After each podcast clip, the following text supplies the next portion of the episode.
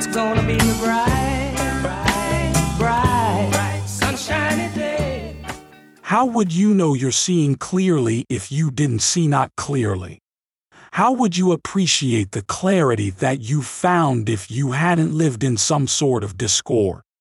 How could you live other than living in alignment with Source? Appreciation is the way Source within you feels all the time about everything. Welcome to Infinite Consciousness, a daily inspirational podcast that's dedicated to helping you manifest your dreams faster.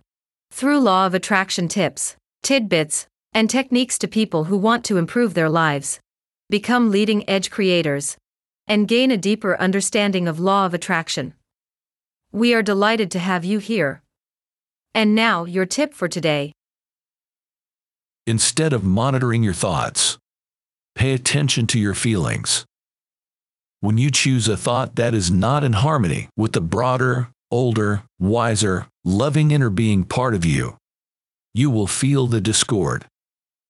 You can then redirect your thoughts to something that feels better and therefore serves you better. Love this tip of infinite consciousness? Desire more? Catch our next episode. Head over to your favorite podcast platform and subscribe. It's very much appreciated. Thank you.